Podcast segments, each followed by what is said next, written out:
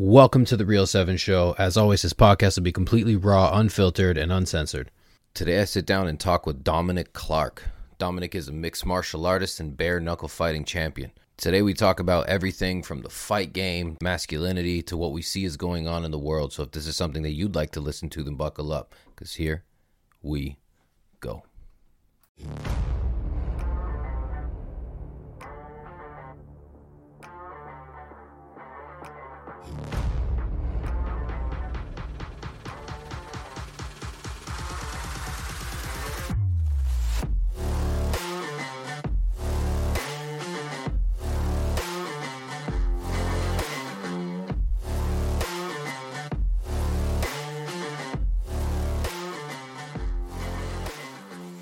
Dom Clark. I'm from the UK.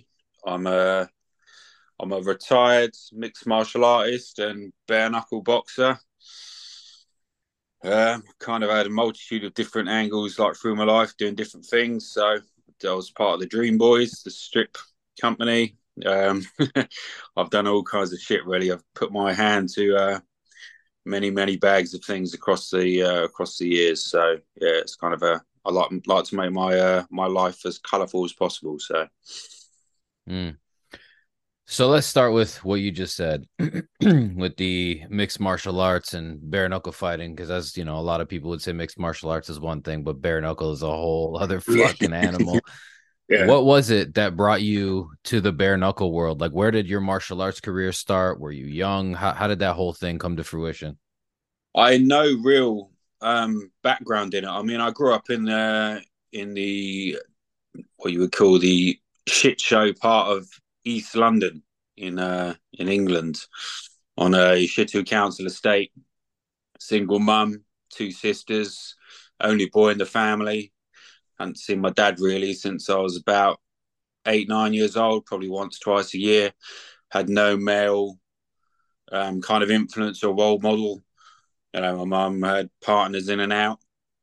One partner that she did have was a bit of a shithead, a bit physical with me, a bit uh, a bit pushy, liked to push his weight around, didn't like me kind of expressing my opinion or like or like the fact that I like to kind of um, extend my, you know, my fortitude that I was a man as well, or I was growing into a man.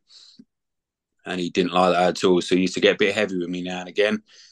Um, I was bullied at school because I went to a predominantly um, Nigerian school um, in that part of East London. Um, because I come from a mixed race family, my mum's well majority black, she's Caribbean and stuff like that, um, and my father's white. So I was deemed as you know an entity, a different kind of you know color to me. So I was a target very easily. I've got green eyes. I care. I've got curly hair. Um, you know, I'm deemed what I was deemed when I was younger as like a pretty boy. So I, I was targeted quite a lot because the girls were attracted to me and the boys didn't like that. So I used to get the shit kicked out of me in school. And because I grew up in a in a female prominent household, I was always told never fight back. You're more of a man to walk away, turn the other cheek. All this shit that you hear, never really given the uh, the ability to you know defend myself and it got to the point where because I have a twin sister, it came to a you know a, a large thing where on a school bus one day my twin sister was getting her hair pulled by this guy that had been bullying me for about three years. And i snapped. It wasn't even the fact of me taking the point of the beatings from them or him. It was the fact that they attacked my twin sister. Started pulling her hair and i turned around and punched him in the face and broke his nose Uh, and that kind of set me off on a realization that I actually could defend myself.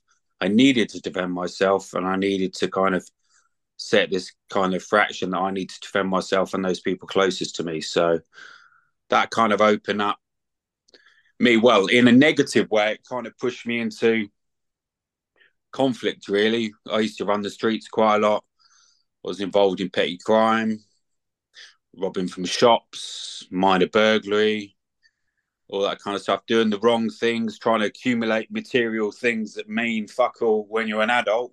But when you're a kid, you believe because you don't get them because you come from a single parent household, you believe these labels mean something. and uh, so I used to go out on the rob and stuff like that, and I was coming across, you know, unsavory characters and mixing with people.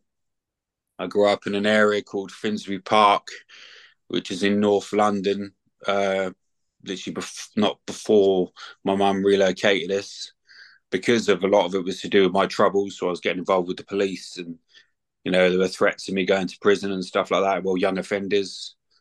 Uh, but I used to do runnings for the. There was a, a well-known pimp in that area who was, used to run a lot of Turkish prostitutes and stuff. And I used to collect money for him.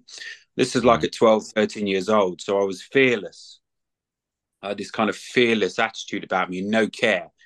I didn't have any real care for myself really because I had no identity as far as I was concerned. You know, I had no male model to kind of build myself around or kind of you know, fortify myself to be something positive. I just was looking for material aspects of me to feel like that was something that would build me up into being something when it it meant nothing the older you get. But so that kind of led me on to the the physical path where I was able to use my hands and I was quite good at using my hands. So um yeah, and then we were relocated partly due to my troubles and the fact that my mum grew out of love with London and the problems that it caused the family.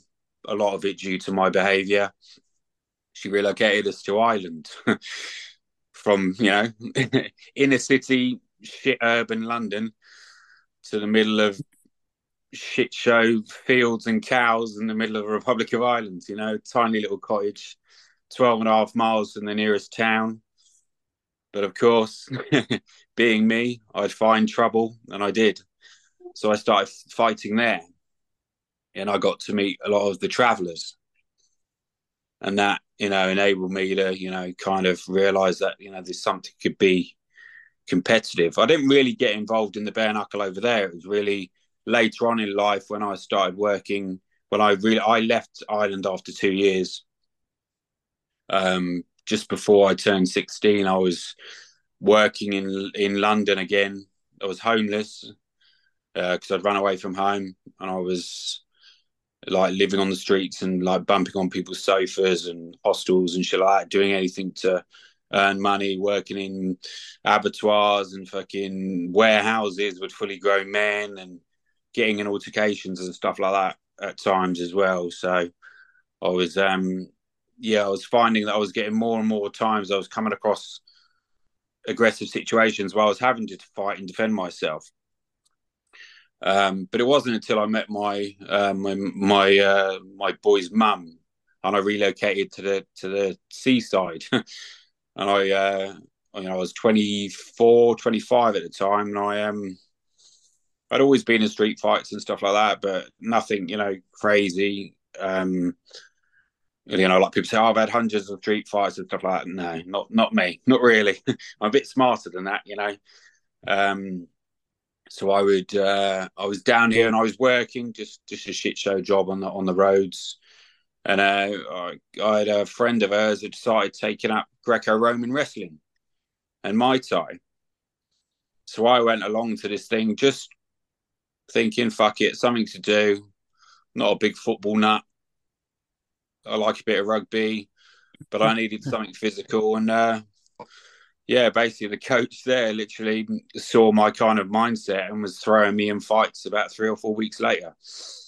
So yeah, that's how it kind of swung in, and I was just literally fighting in shitty little leisure centres and shopping malls and nightclubs and fighting for 50 50 50 dollars 80 dollars fighting for nothing half the time. So and that's how it kind of started all the way back in what 2008 so and then it kind of you know multitude from there and i kind of just went on a on a run really of just fighting as often as i could. So so what does that uh what does that look like as it evolves like were you part of a you know some sort of like a a professional league or or whatever out there in london i'm not exactly sure what you guys have for fight leagues out there um, well, you can you can fight up your way up through the amateur ranks, or you can just go pro. But the only way it's deemed as pro here is you fight for money. You're a prize mm. fighter. There's no real license or contract really. That's more boxing based, but martial arts because it was in the the youth of MMA in the UK. Mm. It was hmm. very underground still.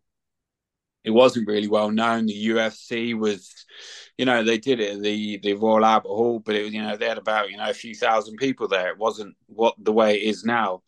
It didn't hadn't grown. I, so I started fighting mixed martial arts and stuff and uh, bare knuckle back then when it was nothing really like Vale Tudo. It was like it was just underground stuff. You you know you you turn up at a venue and there'd be sixty people there. You'd be in the back in the back the back room or like a storage room of a leisure club. You know of a of a nightclub. Mm.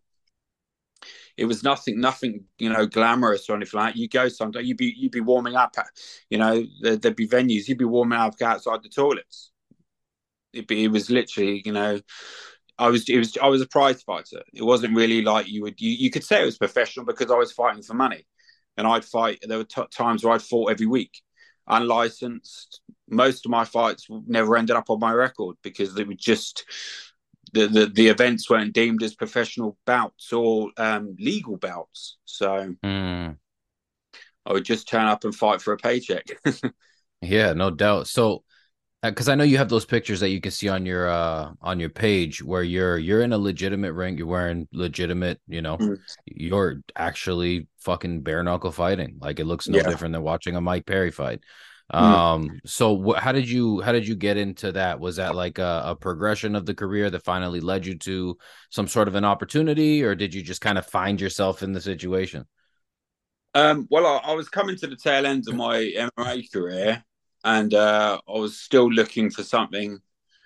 And um, yeah, I was I I was planning on going to watch a local fighter we had down here that was going to a bare knuckle show. Um, and I uh, I called up the promoter because I was dating somebody at the time who was quite infamous and you know known in the uh, adult industry, and we were invited as guests because I was I'd fought on Bellator once, and I'd fought in Romania on Andrew Tate's show, and you know before Andrew mm. Tate became Andrew fucking Tate, you know I'd met them years ago, you know when they were just normal blokes, wealthy but just normal blokes. Um, so I kind of had a little bit of a name. I, I was known for fighting anybody and just you know a little bit of a journeyman having a 50-50 record but i'd turn up and i'd swing for the fences and this promoter liked me and he wanted me to come along to the show as a guest you know vip and all that shit and turn up and stand with the ring girls and all that shit and meet people all that you know rubbish. And uh, about three days before he called me up. His name was uh, stephen stephen miller. And he called me up and he said oh you still coming to the show up in manchester? Well warrington. I was like, yeah, yeah, of course I am. He goes, oh, I need a stand-in to fight our champion on the main event. It was a guy called Luke Atkins. He was, uh, you know, he was a two, three belt world champion. Uh, one of the best, well-known bare knuckle fighters in Europe. Luke's well known on the circuit over here. He's a savage fighter. He's built like an absolute tank. I hadn't sparred for about a year. I hadn't hit pads and God knows how many months. I hadn't done any cardio. I was eating, you know, cheese sandwiches and drinking, you know, drinking beer. Mm. Literally, when I took the phone call, I was like, and I was just like, I looked at the girl I. I went, ah, fuck it. so I did. I, I took the fight. I went up to this shitty little, um, shitty little like bowlplex venue thing, and and uh, yeah, didn't know what my opponent looked like and I uh, I threw. I think I landed the first punch on him and dropped him. Uh, and I was, oh shit, this isn't too bad. And um, he fit. I mean, he dropped me in the second. I mean, he really dropped me in the second. It caught. It caught me hard. But um, yeah, that kind of set me off. Really, um, people were like, oh shit, this guy, this you know, because there's there'd been MMA fighters in bare knuckle who'd literally got the shit kicked out of them. Because it's all well and good getting hitting, you know, you know, mm-hmm. five ounce gloves. But when you get hit bare knuckle, it really it rings through your head. I mean, it's like like the old 1990s, you know, you, the TV channels stop in the middle of the night. That's yeah, what yeah. it feels like when it hits you in the head. It's a real, yeah. it's like a rings feeling. It's it's weird, uh, but it's also addictive. So um, yeah, I mean, I've broken my hands, and you know, just on like a couple of punches, and stuff like that. So, but um, yeah, and then the kind of like, you know, the the um the the promoter Sean Smith, who's well known over here. He's uh kind of like England's best enforcer or debt collector, gangster. He's been on Vice and all that kind of stuff. That Luke was his boy. Mm. He was quite, you know, he was like, "Well, you got to get a rematch. You guys, that was a hell of a fight. You know, you swung for the fences. The crowd were on their feet. You know, I didn't, I didn't realize anything after. So I didn't realize the effect it had had. It had thousands of views within days, and you know, really took a kind of thing that, oh, this, this lad can fight. Um, because I was known as being a wrestler during MMA. So, but people realised I had quite heavy hands. So um, yeah, I got invited. Uh, I think it was eight weeks later to fight in UBKB um, to fight Luke again for for his belts.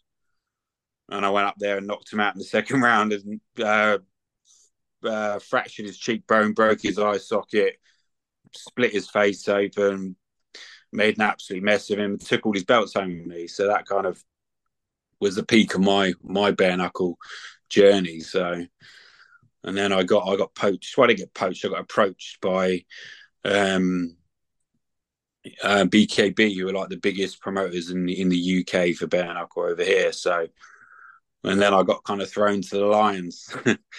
I kind of went over there and didn't get any kind of build up fighters after having two bare knuckle fights because that's all I'd had. Mm. I was getting thrown in with ex champions, guys who'd had 13, 14, 15 fights. So I got thrown to the wolves very, very quickly. So, yeah, it was a very testing time for me during that. So, so what do you see are the little nuanced differences between boxing and bare knuckle? And the reason that I say this, and it's good to speak to a, a professional, if you will, mm-hmm. um, about this, because anybody who's ever been and I was quite a scrappy teenager myself, getting hit bare knuckle and throwing bare mm. knuckle.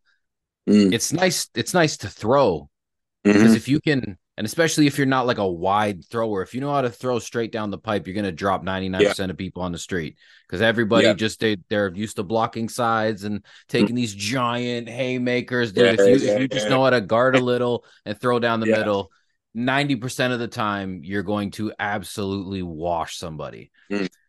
But there's something to be said when you're training boxing with bigger gloves. Yeah. It's it's well, just it's different. Blocking. Yeah, it's the blocking and and it's the the knowing, you know, you've got that bit of padding. I mean, mm-hmm. bare knuckles doesn't really get the rub it deserves. It's very very skillful. It looks kind of brawlish really um, like you can see with um, BKFC, they allow for the clinch, the single hand clinch, and they allow you to punch. Mm-hmm. Whereas BKB, which is the British promotion, they don't allow the clinch. The referee will break you instantly and force you back into action. So mm. you're not mm. allowed holding, you're not allowed clinching. You've got to automatically go back and start start committing your throwing again. But because you've got using just your hands, you haven't got any padding on any gloves. The the you know the the the likelihood of getting hit hit is a lot higher, but lot also higher. you have to be a lot more clinical with your shots because the likelihood of you breaking your hands or mm-hmm. fracturing something. I mean, I broke my you know my metacarpal and my yeah. You can see how fat it yeah. is. Yeah, I, I big lump. my, my my middle knuckle there. I dislocated that. I, bro- I broke my hand on the second punch I threw in the first round against Eric Olsson. I mean, absolutely just felt it go.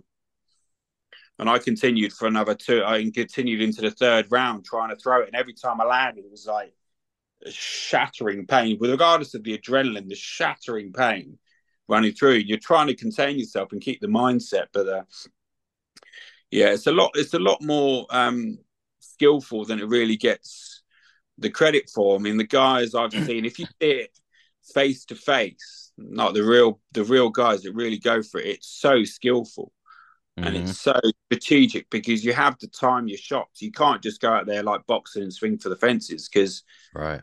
One, you could, you know, I hit my hand, my hand on the top of Eric's mm. where it landed because he was known for dropping low and it landed down. I just felt it go. Yeah Whereas boxing, you can you can even if you break your hands, and same with martial arts as well. I broke my hands in MMA, but because you're taped up, you you know it's there, but you can kind of tolerate it. Whereas bare mm-hmm. knuckle, mm. you feel it within you know milliseconds. So it doesn't really get the you know, and the, you you've got to be a lot more clinical as well because the likelihoods of cuts, more fights in bare knuckle in bare get stopped in bare knuckle because of oh, cuts yeah. than yep. than KOs. But then the, the likelihood of concussion is very limited in bare knuckle as well because that that shot that lands is more likely to knock you out. Mm-hmm. Whereas on boxing, you can take more and more shots because the circumference of space taken by the glove is a lot higher. Whereas the bare knuckle shot is a clinical shot. You hit that on the temple or the chin, you're gone. Your legs go for it. You know, when I when I fought um, a guy called Ashley Gibson, he caught me on the chin. I mean, I was swinging for the fences and that. I was fighting on emotion that fight. But I took a shot and my legs just went like jelly. I'd never mm-hmm. been hit. And he literally haymaked it. So I saw it coming, but I'd gone up to guard and I didn't expect it to land. I expected to land on my chin, but it landed just by the by my um, do it. Yep. By the side, side of my ear, yeah. And I, I just felt a ringing sound, and I went to stand up. I was like, "Whoa, my legs are gone." So yeah, it's um, it's definitely a bit more I think the mainstream kind of look at it as a bit more savage because of the cuts and the cosmetic effect of it. But as far as skill set wise, I don't think it gets the credit it deserves. So yeah. I, I don't think anything sports wise can be more gladiatorial, if you know what I mean, because Absolutely. you're not protecting anything. You've literally got your gum shield in your box. That's it. So mm-hmm. it's just as close as close to real fighting fair fighting, I would call it really, because real fighting, yep. everyone says in the street, but that's not that's I don't deem that as fair. Most people are intoxicated, they've got their friends around. There's the pavement, you know, there's the mm-hmm. sidewalk, there's, you know, there's posts, there's weapons they can find, there's all kinds of stuff. So as a, as what I would deem as a fair fight, I think bare knuckle is the way. So yeah, so I'm just glad to see that uh the BKFC is getting a lot of attention right now and I'm so glad that uh Platinum went over there and oh, really started fucking just lighting it up because he's mm-hmm. just he's got the persona. He found out that he's like one percent black and just goes for it. Uh, you know what I mean? He just and and he's so fucking likable. Yeah. But then you know, and and I've always said that like whenever you watch Perry fight, Mm. It was like, dude, why are you in MMA? Like it just yeah. didn't make sense to me. Don't get me wrong. He's right. He can he, he, can do all of the things, right? Yeah. But he's not he's like a, a of course, but it's not like uh, watching like a, a GSP or a John mm. Jones or uh, a Leon Edwards where you're seeing guys that are just just fucking everything they do is clean. Like yeah. their foot placement, their do everything mm. about mm. the like look, look how Leon knocked out Usman, like that left yeah. hand to cover the leg coming behind it. It was absolutely beautiful. Like, dude, I legit I was jumping on my couch like mm. Tom Cruise being interviewed. You know what I mean? Like, dude, it was insane. There's a, I have a weird story regarding Leon Edwards. I was supposed to fight Leon Edwards in one of his first professional fights on a on a no on a way. show. Yeah, back in what 2010 and my missus, her water's broken. She went into labour the day before when I was cutting weight. I'd been in the sauna, cut weight, had all my gear in the car.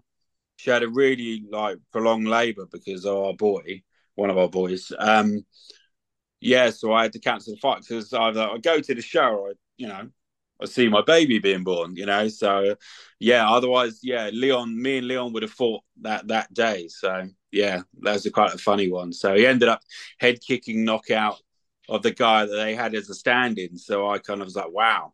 And then to see what he's achieved from then, a, a few of my friends, like from back in the day, was like, oh, I wonder if you would have could have terminated his path or or something, you know. But to see what he's done has been, you know, is huge he's huge, you know, because you know the fight me and him were supposed to fight is in a in a shitty little nightclub in a place called Swindon, which is a very industrial town in the southwest of England.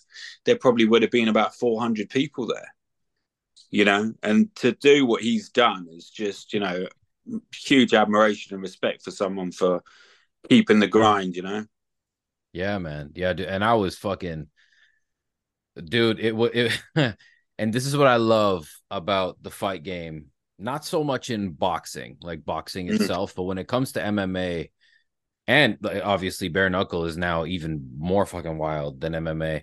Um, but what you see is you can fight the perfect fight mm. for 99.9% of it and it takes one sequence yeah and that's it your lights yeah. are out dude yeah. that's why like because and his corner it was amazing it's like what are you doing rocky oh yeah what that are you doing bro it was and then you see him at the end like what fucking on, head kick headshot dead right like dude it was what a moment, man! Fucking good for him. And to think that you would have fought him is is pretty fucking wow. Who would have knew? I had no yeah. idea that was the case, dude. Why are yeah. you not like, like? I don't. How have we not heard of you? You know what I mean? Like, how did I just meet you on Instagram? How do you not have like a monster following? Like, I don't understand yeah. this. Well, I I was my the tail end of my martial arts career kind of was coming to the what we deem as the McGregor era when it was big on social media and televised Different. stuff. I mean, when I was fighting, I was fighting on, on what we deem as a big show called Cage Rage, which Anderson Silva fought on. Mm. And I was that was our biggest show in the UK. We we'd had the UFC here once. We'd never had Bellator. Cage Warriors didn't exist. So it was kind of British fighters didn't really get the rub really they got really. And I it got to a stage in my career where I was 28 29. It was kind of costing me a lot of money. I wasn't making money because the shows in the UK couldn't afford to pay pay the money. Really, I was getting more money from sponsorships, keeping me going, and I was having to do you know bouncing, trying to keep keep keep keep myself afloat. It was costing me more in training than you were earning in fights. This is what people don't yeah. seem to realise when they hear you're an MMA fighter. They always get the thing, of, oh, why aren't you a millionaire like McGregor? There's only one McGregor. Hmm. I know, you know, I, I met um, Krzysztof Soszynski. I don't know if you remember him from the Ultimate Fighter, the Polish experiment. He was in the Ultimate Fighter, one of the early stages. And he was ranked number 15 in the world at the time. And he was making $40,000 a fight if he won. And you barely fight twice a year. That's not including taxes. And I mean, when I, when I was fighting, I was having to pay for coaches, training, tr- transport, medicals. Mm. You know, if there was drug testing involved, you know, you play for IVs. You know, you, you you'd be paying to use um, saunas if you you know if there wasn't any at the hotel to cut weight. Yeah. You know, you'd be you'd be ensuring your family could come up and watch, and so you'd be paying out of your own pocket. You'd be providing tickets because no promoter would give you free tickets. So it's just you know people didn't realize you spend three months worth of money to get ready for a fight and that money would be you know eighty percent gone by the time you fought. Yeah, that's before you've even paid your taxes. So it's it's just yeah back back in the day in the heyday when I was fighting, it wasn't really there was no money in it. There wasn't really the promotion or anything like that. You know, I was in a few magazines and I did a few shows on like um, appearances on Sky Sports and stuff. I was on a few highlight reels and stuff like that. And the tail end of my career, it kind of got to the point where I was only getting called out as like a journeyman. Well, I took kind of took the the, the path as a journeyman really because I was getting offered more money to fight abroad or to fight these absolute beasts. You know, I went up to in Liverpool and I fought this guy called Kevin Fry who's in Bellator, six foot two. You know, I'm five foot nine, six foot two. You know, it was his feeder fight to get him into the UFC, and they, they wanted him to have a decent fight. Who are they going to call? Sir Garub, you know, in Romania on RXF, their champion. They wanted him to get a bit of, you know, a bit of a rub. Who are they going to call up? Couldn't find anybody in, you know, Romania. They're going to call up the guy in the UK. Ah, Dom Clark, the Dominator, will come and fight you know. and so you know they flew me over, my my partner over, and you know I managed to get my my friend Jordan Miller to fight on the show as well because he was supposed to be cornering me, but I would have had to pay for him to corner me out of my purse. Mm. So I hmm. kind of legislate, oh, why don't you get him a fight as well? Got him a fight. So we ended up fighting one after another and cornering each other. That's kind of that's kind of how me and Jordan kind of spent the last five or six years of our our MMA careers. We were just going around shows, fighting as often as we can together, cornering each other, wrapping each other's hands, warming each other up. One would go out, one would come back, one would go out again, and we'd be cornering each other. It was just, and it was just a way for you know. We just saw it as a as a prize. You know, we were prize fighters. We we took the money. You know, we got more money. You know, if we a bit like the the boxing really. If you can hold, you know, two three rounds with a with a with a with an up and comer, or somebody that's being watched by the big shows who's like 20 years old 21 years old 22 years old and you you know i've got a 50 50 record but i've had 40 fights and i can hold my own and i can make it a bit rough for them you're going to take the fight they're offering you double the money and that's mm. where it got to me really towards the end of my career i was taking losses but i was earning i earned more money probably in the last six fights than i had in the first 20 odd mm. easily and that's just so, crazy, man. Because I mean, dude, you're expecting two guys to go in there, and there's a high possibility, dude. You get clipped in the temple wrong, you mm-hmm. know, your cheekbone gets shattered, and all of a sudden you're fucking, you know, your everything in your eyeball is now like the, the entire floor. Like, who was it that Canelo fought, even in boxing, and broke his fucking mm. face, dude? Yeah. And that's with a boxing glove, right? So I mean, mm. now imagine going out and fighting these guys, and dude, there, there's no it's not like the UFC, man, where you got all this top tier care, the top tier facilities to make sure you recover well, plastic surgeons that'll make sure that they sew things from the inside out so they don't get all fucked up. You don't get that Nate Diaz where you just blow yeah. him a kiss and his eyebrow opens, right? Like, which is, yeah. but th- these are the things, right? Like, there's there's a lot that goes into this behind the scenes that people just don't understand. So, before we get into the importance of martial arts, especially for young men. Mm-hmm let's you've already mentioned it and i'm gonna get heat for not asking so i'm gonna ask. Uh what was your run-in with the tates like? Um how did that go? Who were they at the time long before because everybody just knows them as you know the fucking top g and his brother. So who yeah. were they before that? I i kind of well tristan um ended up fighting on the show rxf with us. He he was commentating with andrew they were mm. supposed to be commentating, and they they owned a percentage of the show anyway. They did at the time. I don't know if they still do. Um, and uh, next thing, we're we're in the back, we're warming up, and in comes Tristan and Andrew. And uh, Tristan's we're like, oh, we didn't really think anything of it. We didn't know them. They, you know, big tall guys, polite, very cordial. Shook all our hands, went around, kind of, you know, did the old, uh, you know, the uh, the old BJJ bow, like, how you doing? You know, very respectful. Then uh, Tristan started getting martial arts shorts on and started punching the walls and rah, rah, really kind of gear himself up. We're like, are you fighting? He's like, yeah. I'm getting, I've stepped in like somebody's somebody's like literally done a runner. I've got to go and fight. Like, but you're like a kickboxer. He's like, yeah, but I'm you know I'm going to step in. I don't care. Fuck it. so yeah, it was kind of it was kind of that. That was kind of my my my mixing with uh with Tristan. But Andrew, we met at the after party because you know they did a really really good after party. They really you know RXF really looked after. I mean, me and Jordan were probably one of the first couple of British fighters that went out. I think we I think I was the first, and um, they really looked after us. I mean, you know, drinks were paid for. You know, food was paid for. Andrew came over, shook our hands, spoke to us for a few minutes, very cordial, very polite, very respectful. he had a thing about him. I wouldn't call it, you know, I, I wouldn't call it. I, I, think his persona now is very put on. He was very cordial, very respectful, very polite. You could yep. definitely tell he had a respect towards current, uh, you know, fellow martial artists. So I think it was more that. So I mean, he did have, you know, swans of women around him and stuff, you know, promo girls, all that kind stuff, but we had no idea. I had no idea what you know he would ultimately become into. You know, it was kind of a, you know, there's a couple of pictures on my Facebook with me with Tristan and stuff in in the back backstage.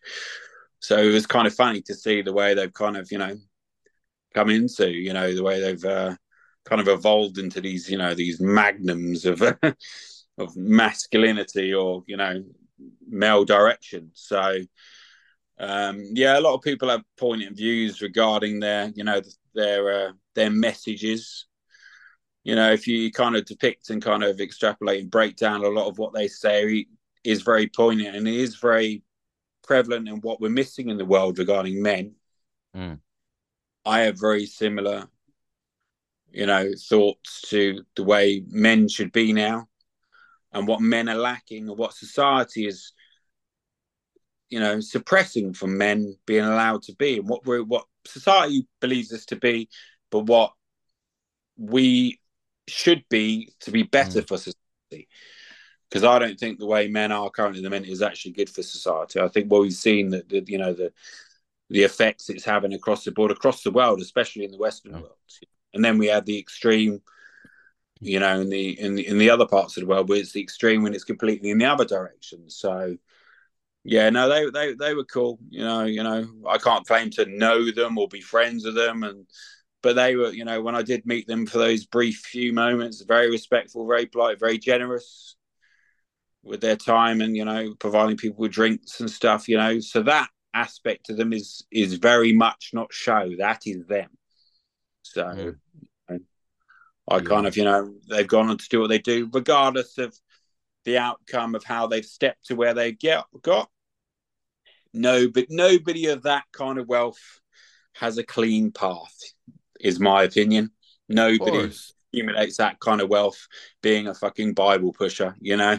It just doesn't happen. So the the, the slack that they get for the webcam and all that, I'm like, fuck off. If you got the opportunity to change your life and to change your family's life, and you had you know, supposedly, you know, women who were, you know, consenting, by all means, you know. Yeah. By all means. Yeah. If it's agreed upon and you're adults and they have the customers for it, anyone and anyone who says that they wouldn't take, a, you know, a kind of murky direction to accumulate wealth to better their life for them and them and their families, they're lying through their fucking teeth. So I think fair respect to them. And uh, there's a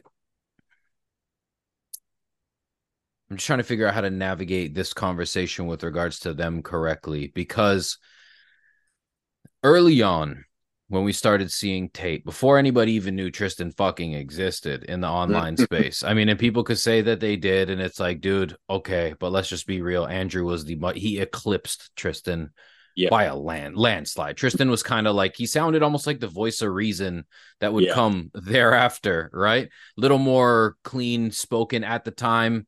Um, yeah. and in the beginning, man, don't get me wrong, like the the foundation of which Andrew would speak, I was like, yeah, like this fucking right. This makes sense. Mm. But there was a lot of shit where I was like, all right, man, like this is for the camera and it's fucking wild. Yeah. Like there's there's times where he says shit and I'm like, yo, but she's not your slave, bro. Like yeah. it's just unrealistic. You know what I mean? Like there were times where it's like, and don't get, and this is coming from a guy who's like 90% of the time, I'm like, yes, get him, say it exactly. Yeah. And then it's like, whoa, hit the brakes, bro. Like, what, what the fuck you saying right now? But I will say this I will say the version of him that we see now, mm-hmm. it's hard to find anything to disagree with. Hmm. I mean, he's just he's gotten rid of that very rugged, you know, machismo, and you could see almost like he's just matured. And now mm. he's much more articulate. He's much more focused on his presentation and how he may come across. Because end of the day, man, I said this in a podcast a while ago, and I don't even remember who it was with.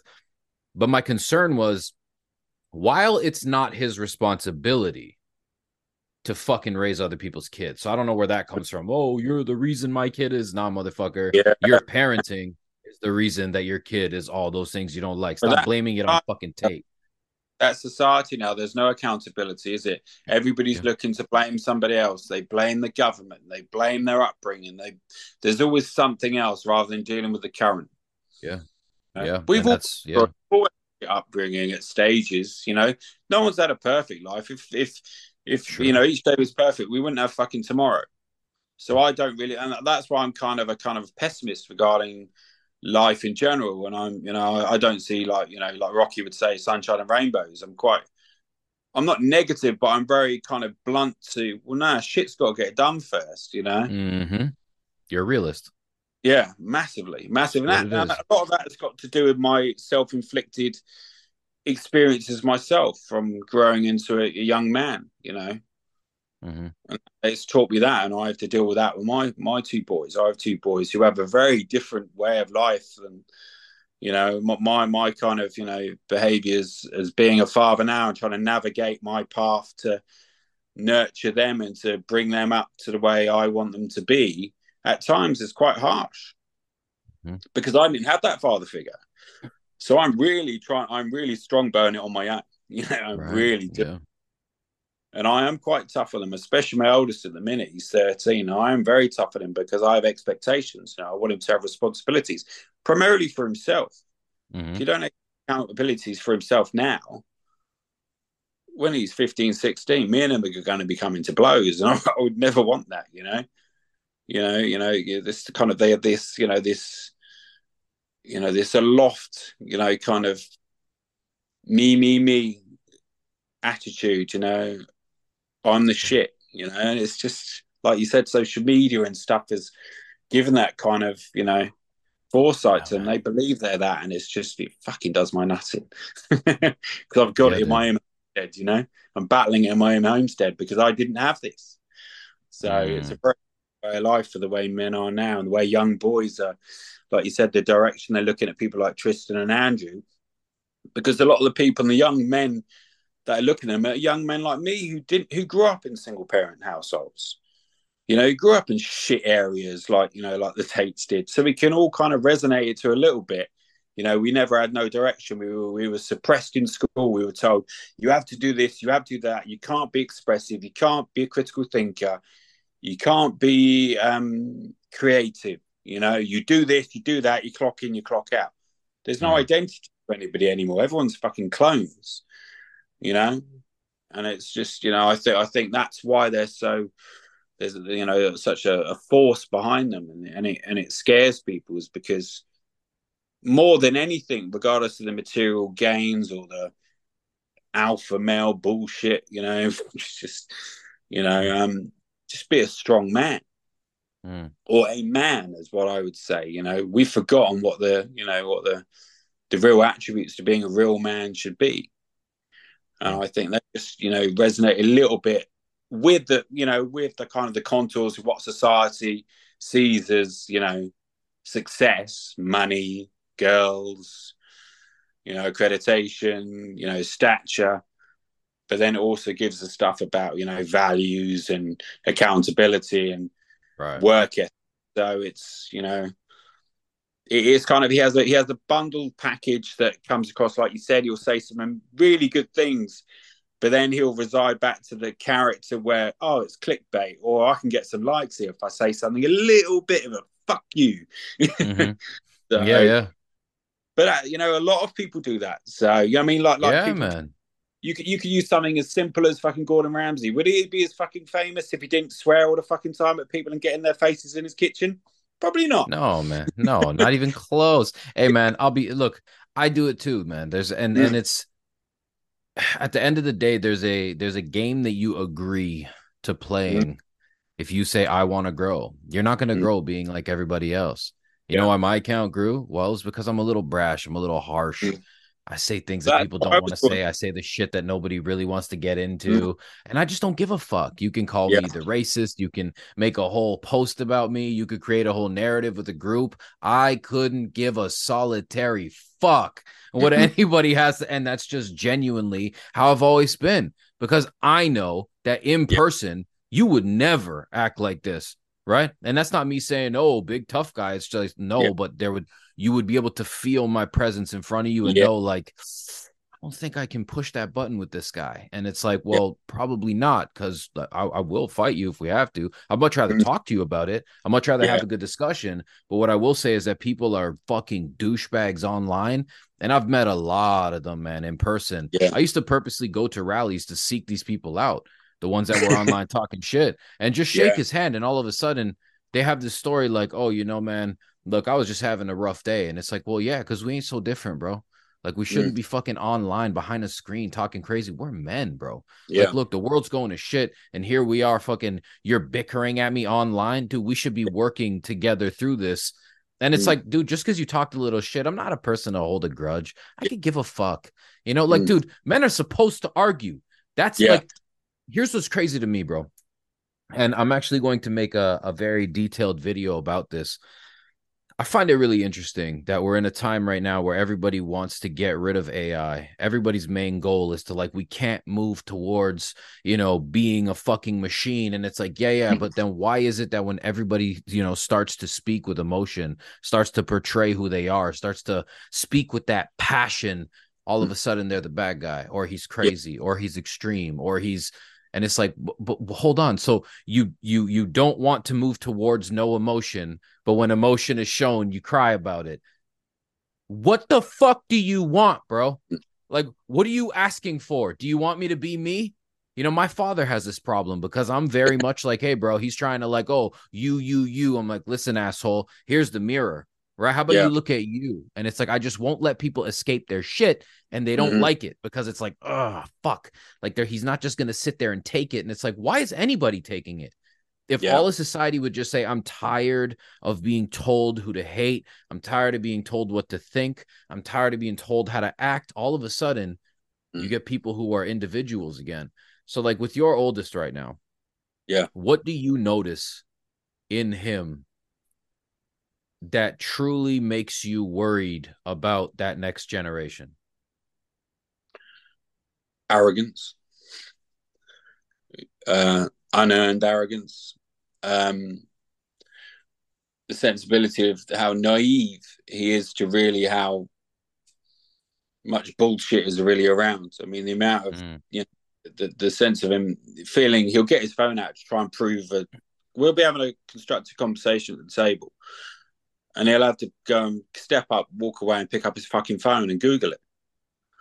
I'm like, this isn't bringing anything to the discussion. If you have to pull up fucking Google or fucking whatever it is, duck, duck, duck, go, whatever, to kind of hold your narrative or hold your discussion, you have nothing in here. Mm. They're all fucking dead up here. They all go to school. They all trim the line. They all walk the post. They all sit there. They all type away. They've got no constructive criticism. They've got no questionability. They don't discuss anything. Everything's just they're told, they believe it, they absorb it. That's it. That's all it is. And that that worries me because I'm very contrarian and I'm very um I'm very objective. And this is why I mean I left school at fucking what 13 years old. Walked out fuck all. I didn't sit at exam. I was suspended so many times. Both my sisters are very academic my eldest especially.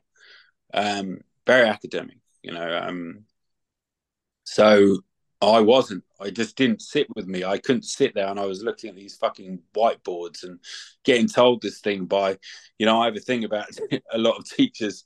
You know, what you're telling me about business. We're doing business studies, but have you ever had a fucking business? My missus has a business. You ever had a fucking business? you know, you know, getting taught PE. Well, you're a failed athlete, you know. I, have got that. I've got that real kind of negative, you know, you know, yeah. perspective towards these kind of people. You're you're stuck in your bubble. and You're turning up at a building, teaching the next generation without any real life experience, apart from fucking textbooks or what you found online. Where's the life experience in these things? And this is the real issue I have with the school systems. And um, my boys, my oldest, is very academic. He's smart regarding academia. But common sense and life logic, he has fuck all. I mean, he'll, he'll he did it the other day. He walked, he walked to the, walked to the shop for my missus to get three items. He fucking called her from the shop because he'd forgotten three items. He'd forgotten what they were because he's in his own fucking little zombified world on his fucking phone, just completely, you know, loses all sense, you know, sensible notion to what the task in hand is, is you know, yeah. and that worries me. That definitely worries me. These there's no critical thinkers, and there's no there's no um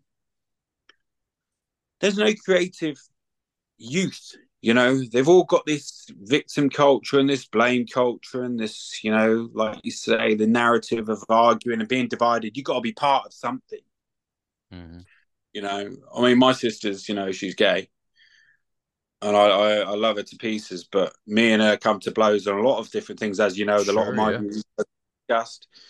She very much toes the line on a lot of things. She did a lot of things in during, you know, the uh, the previous four years. that I I was totally against. So it's very conflicting, but I'm very much prevalent to the way my missus, you know, she she she was kind of kind of blasé to the, the world really. She, you know she's very you know optimistic. She's quite happy and she you know she has her own little world. As long as things at home are good she kind of she doesn't watch the news but she didn't really take what was around in. Well mm. I I've always been that you know. We've been we've been together you know on and off 14 15 years. Um but during like the uh the lockdowns and stuff, I, I really because I was still working, I was having to explain to her, wait, wait a minute, turn that fucking TV off. You know, yeah. we're gonna have a chat. And she's kind of resided to more our way of seeing the world. She's become a bit more, you know, seeing it as, you know, having to really kind of question shit.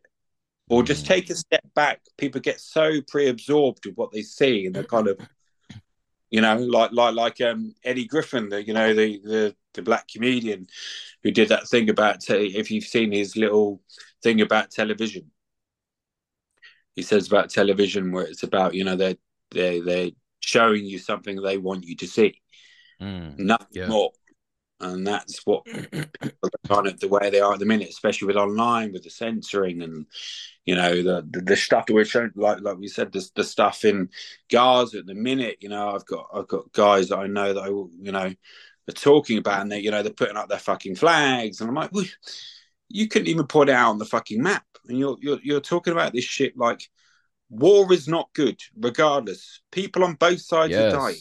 I don't yeah, give man. a fuck about one side or the other. This shouldn't be happening. The heads above, the Lockheed Martins, the whoever, the whoever's are making fucking money from it. If mm. all else fails, like they say, like George Carlin, who I absolutely adored, George Carlin says, if all else fails, like Gerald Celente said, if all else fails, take them to war. We've had the virus, we've had climate, we've had natural disasters. What are we doing now? we had Ukraine, and now we're in back to war. Exactly. Always steps within history that they kind of we end up being in this cycle again. And I feel this is where we are again. And like like we said, this this has created more of a divide again. We got people here. We're in the UK. We're in England, and we got people. I got people who you see on social media who are putting up. Pal- I, I'm I'm in support of Palestine. I'm in support of Israel, and they're arguing amongst themselves. I'm like, what are you doing? Don't you realize the bit? What are you doing? It's just it. It doesn't resonate with me at all. It doesn't. I mean, I you know there were stages where I was bickering with people, you know, over you know the lockdowns and the you know the uh, the virus we won't mention and you know you know mm. shit like that. You know the narrative that was taken. You know, I, I don't think any kind of government overreach should be allowed when it comes to people. Stop, stop. God, I don't give a shit what the fucking virus is. If it stops you having the ability to feed your own family, fuck you. I'm going to go out and feed my family. You know, mm. you do your shit, you stay at home, you whatever. I got to feed yeah. my family. Yeah. But you know, you know, like you know, like here, you know, if if there weren't handouts and stuff, people would have gone to fucking work. people, the virus wouldn't have been so scary if people had to feed their families and weren't getting a paycheck in their account every fucking month. So it's like, like you said, it goes into the circle of accountability. And this is the thing I have with my 13 year old. He has no accountability for his behavior or his repetitive patterns, where it kind of it scares me a little bit because I'm like, how many times do we have to debate about the same things, about the same behavioral patterns, about the same things you're expected to do? Make your fucking bed, get yourself up in the morning. We expect him to do exercises every morning because, you know, he's 13 years old, but he struggles to do five push ups. His six year old brother can do 25 without breathing, proper one. Yeah. So that, that scares me. I'm like, if you can't, you know, and he, but yet he'll come home from school and tell us about, you know, a year, year 11, a senior, you know, charging past him and barging him and he falls into the bush. I'm like, but if you actually could contain and hold your own body weight, son, things like this doesn't don't happen. We don't expect you to be a fucking war machine and go out there and fucking fight people. I don't want that. That's not you. You don't have my makeup. you're very much your mum, which is, you know, good. But I expect you to have at least a clink of armor where you can hold your own fucking body weight when shit does go south. Sure, yeah. defend yourself enough to fucking run, you know? So yeah, there's a lot of you know things I'm you know battling with as you you know as I'm finding out a lot of dads deal with with especially their boys. Um, but it's very much I'm winging it because I don't have that kind of background because sure. I never grew up with it. So I grew up with a mum who was very stoic, very harsh, very harsh, especially on me as a as a boy and being the only boy. Mm-hmm. Uh, so I have to kind of engineer not to treat him the way I was treated. I, you know, my growing up, it was very physical. It was a lot of you know smacking and hitting and kicked out of the house and not getting fed and you know things like that. Real tough. The way we grew up. But I think if I did that to my boy, he'd crumble. you know. Yeah. So oh I, yeah. I engineer it a little bit differently. So yeah, the way the way society is, it's kind of you know, you know, what, what me and my missus have to sit around sometimes and kind of they've just you know had their summer holidays and um, you know he has groups of friends that he's with and they just sit on their whatsapp or their fucking snapchat where the fuck it is and speak to each other. One of them lives three minutes down the road. I'm like yeah why haven't you fucking gone and knocked on his door? Why are you talking to each other five minutes away on your phones? Go and fucking how you know? It's that's yeah. the way society's become. They're all online. They're all zombified. They're all eclipsed to this fucking screen. And it, it, it doesn't resonate with me and it frustrates me a lot. So yeah, it's kind of a it's a battle, as you know yourself. Being a parent is it's it's a battle. Yeah. So yeah, man. It's uh and you know, like I'm constantly trying to find the line of what is just me trying to push my my childhood onto them right because we're always going to have a perception of the way things should be and you know the generation before us looks at us and they're like oh well this isn't how it should be and eventually our kids are going to look at the next kids and they're going to mm-hmm. be like what the fuck is this like this isn't how it should and we're just going to keep going through that cycle so look, we swore that my daughter would only get a phone when she was like 18. When when you can afford your own, then you'll get it. But you know, she's homeschooled. When she goes to the community center, I want to have a means of communication in case something happens. So, and it's like, you know what, you're gonna need to learn to adapt to the phone, right? Like mm. let's just be honest, man. That's it's part of us now. It's part of society. Yeah. It's integ. I can live my entire life. I could make tens of thousands of dollars sitting here on my phone right now and never leaving. It's my choice to make sure that I go to the gym damn near every day. It's my choice to get out to boxing and do my thing. It's my choice to constantly do these things because that's how I'm bred. It's different. But I look at my daughter and it's like, hey, did you work out today? Like, no, but my ankle still hurts. Like, yeah, no shit. You're gonna have to work and strengthen the things around it, or else it's not just gonna fucking heal itself. Like, what are you doing to help you? No, well, I just lied in my bed today and didn't like. Okay, so you you woke up, you like you you you made your bed, you ate your breakfast, you did your schoolwork, and then the rest of the day you just sit there like you don't mm-hmm. want to be better at anything, nothing at all. You just you want to get better at watching the tablet. Like what what's the it's tricky with her, right? Because it's a little girl and they just they they mature different. So for me, I've kind of been like, yeah, I'm gonna just kind of leave that alone. I'll let my wife handle that. But with my son, it's like, hey, I know you're only six, but three times a week minimum, you better be working out every time that I'm down there hitting the bag.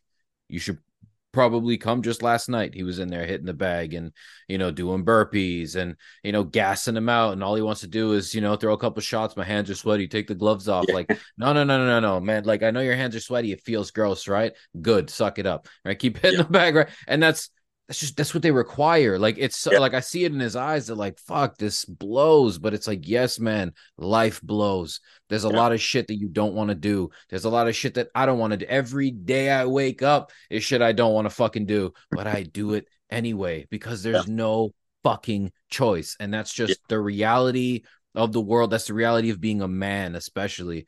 But I do want to touch on this whole Israel Palestine thing before we continue with this masculinity because I do have a message to everybody, and I'm actually going to clip this because I know a lot of people aren't getting it through their thick fucking skulls.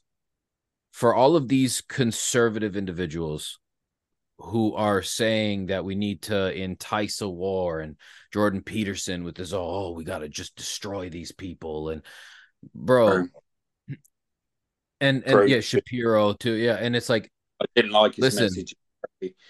at all man because it's very simple to me right if you say that I'm emotional with something that I saw online and my emotion says they need to go to war. Mm. Let me remind you, motherfuckers, of something. What you may be emotional about right now, and you may want to see these people, you know, revenge happen and and and all this, you know, vengeance and war being the way. This is going to be gone for you guys in a month out of your psyche, completely gone. But what you're asking for is going to change the lives of those people forever. It's selfish. It's stupid. And if you really want war, put your fucking money where your mouth is. Mm-hmm. Hop on a fucking plane from your comfy little living room in America. Go pick up a fucking gun and go do it yourself, you fucking cowardly pussies. I'm so mm. tired of hearing these fat, fucking rich, filthy Ben Shapiro sitting on your couch with your little fucking cap on, always mm. protected by your security, talking about you want war. Motherfucker, do it yourself. And I will tag you in this because I'm tired of your shit. I'm so sick of that message, man. Like, oh, so babies and women are being affected and, and killed. And it's like, yes, yeah, so let's go fucking kill more just because they're on the other side. That sounds like a great plan. It sounds like a mm. great plan. Let's do something that we think is completely immoral, but just on the other side because we agree with this one. Guy, what the fuck are we doing? I can't remember who it was that was said that war would stop if politicians' children would were forced to go to war instead of somebody else's.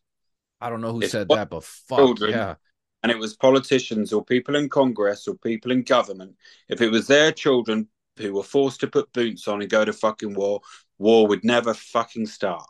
Absolutely. Because everybody's got an entity to send somebody else's fucking kid to die. Mm. Everybody's got a, a press that green button for somebody else's kid to go do the dirt, to go pay the penultimate price. You know, it's that's what sickens me. Like we said about accountability, these people can make these decisions. These people can express these opinions online because it doesn't directly affect them. Really, they they're within that group, that sector. So they've got, like you said about Ben Shapiro, he's very expressive because he's Jewish. But they said, you know, he was asked in an interview on Piers Morgan. He was asked, I think it was, um, have you have you got any, you know, people close to your family who've been affected by it? No but but we'll hold fucking reel it in then. You know? What about the people in, in the Gaza? What about the you know the Palestinians who don't want to fucking be part of this shit? Well, you know, it's always the people, the normal people on the ground that are the casualties. It's not the terrorist groups either side, and I would say both sides. Yeah, absolutely. They're both inflicting death. It's they don't die first. It's the people drawn into the fucking shit show that pay the penultimate price. It's the normal families. It's the it's the working man whose house gets destroyed. You know, life changing forever. You know, it's those people. It's not the people standing in front of the fucking camera with the microphone talking about it, saying we need to do this. It's the people you don't fucking see exactly. that pay the penultimate price, and it's just it's sickening. It shouldn't sickening, happen, bro. but you know, yeah, it just, you know, this is why I haven't risen. You know, I see, you know, I've got friends, and I'm just like, what? What are you? Why are you taking sides? You know, war isn't good for anybody. There is always death, and it is always death to the normal man. Mm. It is mm. all death to normal man. The people who make decisions walk away. Most of them make fucking millions from it. You know, yeah, there's man. always always wealth in uh, in disasters. There's always wealth in war, and I that's what sickens me about it. You know. Yeah, dude, I have stop. uh I have this thing that uh, a lady made me privy to today. Um, and it's Mossad, right? The you're here's one thing that I don't understand, and I would just like everybody to just think about this for a moment. Mossad is so well uh, versed in security and and able to you know, invade a place without you even knowing that they're there. They can infiltrate any. They're that fucking good. Like, there's a strong argument that Jeffrey Epstein was Mossad, right? Like, getting a lot of intel on on you know very very prevalent you know members of of Congress and. But that's a whole other tangent. But the point is, so they literally know every single device, every single everything around there, and this attack was just poof, like no Mm. one knew about it right? Like all these US people are just investing in all these fucking war company and all of it making 35, 40, 50% on their investments.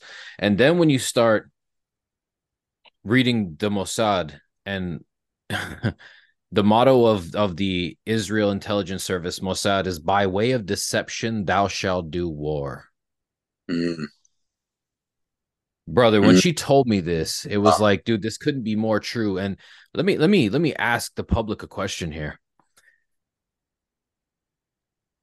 over 75 years this conflict has been going on nobody cared there's you know you're talking about oh, oh i see dead you know mothers and dead babies and it's like yeah well you do know that in gaza they shut off all the water all the resources and there's people from israel right now drinking out of their fucking taps making videos about it and putting it online like haha i have basic necessities of life and you don't. Right? So it's like you have people acting completely irrational to other people regardless of the side that they're on. Hmm. but all these americans that i hear that really fucking care about women and children hey mr shapiro before you continue acting like the complete little cuck asshole that you are i would like to ask you why you haven't decided to look at all the people infected or affected by all of the drone strikes that america lets go why aren't we talking about that Hmm. why aren't we talking about the fact that Ukraine has been killing its own fucking people for 35 years? Don't we talk about that then? Yeah. This is the problem. And this is how you realize who's really who and who's designed to emotionally charge the public. And I've been saying this for years. One of the oldest Freemasonic things to say is hey, when you need a hero, we'll provide you with one. hmm The flag people. That's it. And that's what's happening. The puppet show, right? And now what's happening? Well, now you have the left and the right finally agreeing, Mhm. but they're agreeing on war. Yeah. Bro, war is not going to help more more war because there's groups all over the world right now of Palestinians and and people from or Israelis that are together having parties and embracing each other. And and when I hear this thing, like I've gotten so many DMs that I haven't fucking answered to. And for all of you that think I'm going to answer you while you're highly emotional and unreasonable, I don't have time for you. Get fucked. So I'm not going to sit there in my DMs and battle with you all day. I said what I said, deal with it. Um, but if these people have the ability to get along with each other, then then how are we saying, yo, you guys should go fucking just get rid of each other, bro? Like go turn each other's countries into a fucking wasteland. Yes, because that's a great idea for all of us, right? To just continually harm the innocent. Because end of the day, that's all I hear, man. I Yeah. don't hear, oh, this person right, this person wrong. I could point to years and uh, decades of Israel Israeli corruption, right? And why they're like America's little golden child in the Middle Yeah. East. But why? Yeah. Why? As as far as I'm concerned, right now, this is one of those times where I believe the media should just shut the fuck up. Yo, let them deal with it how they'd like to deal with it. Do I believe that those terrorists who did that shit need to get strung up on fucking trees? Absolutely. Yeah. Well, handle the terrorists. Hmm. Don't let an entire nation of people suffer for the decisions of a few morons, man. They're And like even party with it, aren't they? Yeah, and we see like all these protests where they're like, "Oh, well, it's written in in this book that they, you know, listen to that that they're gonna mobilize all over the world." And I'm like, dude, everyone's just mad right now. Like, do you really think like, do you think you don't know your neighbor that well? That's just another fear tactic, bro. I know plenty of Palestinians. I'm about to have one on Instagram live soon. Me and him ain't going to war. He thinks this is all fucking nonsense. Like, guy, people are, we're not so different, and I'm so tired of being told who to hate and who I shouldn't like. And obviously, it doesn't affect me because I have my own fucking mind, right? But it's really disappointing, man, to see all these giant influencers and these these public speakers and these prevalent figures just just hyping this up, dude. And like, do people not recognize it's like pandemic after pandemic and war after war? And it just the next thing after the next thing after the next. Like, when has it ever been like this? Do we not remember that this is not fucking life, bro? Like, you went through your entire bare knuckle career, which is like over a decade long, without fucking de- hearing any of this shit. You yeah. had SARS and people were like, nah, I'm good. And then it just went away. right? Yeah. So anyway, man, that's my that's my little spiel on. I know everybody's been like waiting for a detailed explanation. That's about as detailed as I want to go into it. I think it's stupid. I think it's useless. There's evil people out there doing evil things. They should suffer for their actions, but them in specific, leave the innocent alone. That's where I stand. It's very simple. the same brush, exactly. You can't. You can't. And that's that's the thing, like you said about influences. It's in the mm. wording. They're there to do that. They're there to guide you they're there to make you think this way because they've got fucking something here. They got an agenda here. And it's very much, like you said, it's very prevalent in the way they use their platforms. They say they're doing it for truth and what they're feeling, but it's not. You know, they know which direction they're going, you know. And it felt, yeah, it's disgusting. It is, you know, it's, it's, it's, it's, it's never necessary because the outcome is never, is never long term. It's never long term. It's never permanent. Always in retaliation. It could be 10 years down, down the line, you know, just like in the, the, the other war that now no one else is fucking gives a shit about because this one's happening. What about the people over there? You know, it's just, you know, Libya, Syria, you know, the African continents where there's genocides going on all the time. This is happening everywhere, but because everyone is focused and fixated on what they fucking see on that TV or what they mm. see on or what fucking avatar they're going to change on their social fucking media to what virtual signal they got to follow, the divide is just as big as it's ever been. People have got no identity, so the way they feel that they've got something or some purpose is to tread with whatever narrative is being fed. But this narrative, whichever way, is about divide, hatred, and weakness, and penultimately fear. Because fear mm. and individuals are weak individuals. Weak individuals are controllable. And that's the end game. That's the end game. Because when you're a pussy, you'll do whatever you see. And that's just my objective on this whole fucking mess. You know, across every every perspective, like you said, of what's been going on the last, you know, few years. No one was affected by shit that was happening five years ago. People were numb to it. Oh, it's just, you know, they see a little bit of it and they kind of just go on with their day.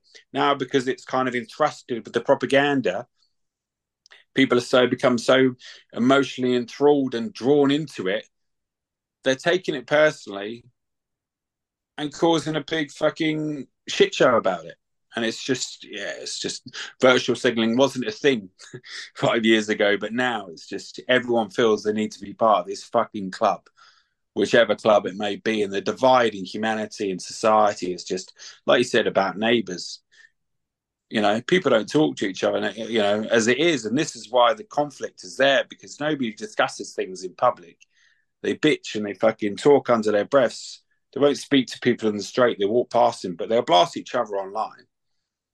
You know, they'll debate over some fucking picture or some post that somebody shared or some something that somebody shared in some stream but they won't ever actually have a you know constructive debate with somebody face to face, like you said, because you you know you wouldn't get the essence of their real presence and the humanity of that individual to feel like there's actual feeling and you know recourse behind the way they're talking. It's just emotionless when it's online but then it's emotional because people are expressing what they're feeling the other side of the fucking screen. So it's kind of all a shit show.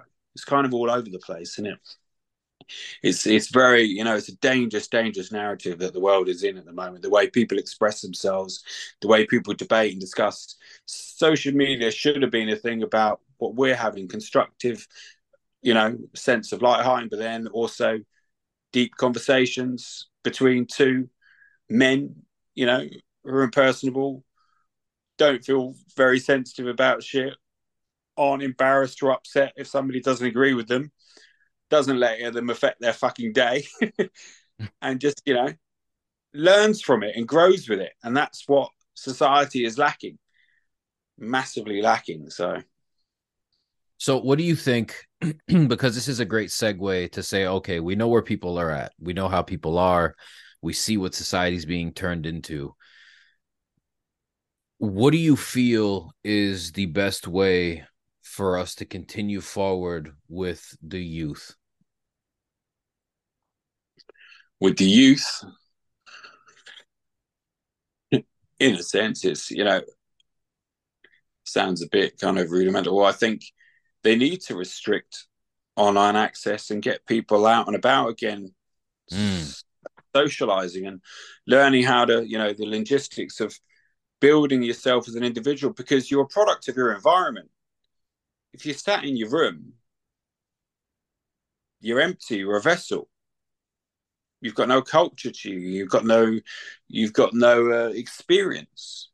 It's all what you feel up here and what you feel in here by what you see on that fucking screen they need to, you know, like they do in China, they restrict, you know, regardless of what people think of China, the way they seem to be, regardless of all their faults, their perspective was positive regarding, you know, whether it is by the CCP, but it seems to work for them.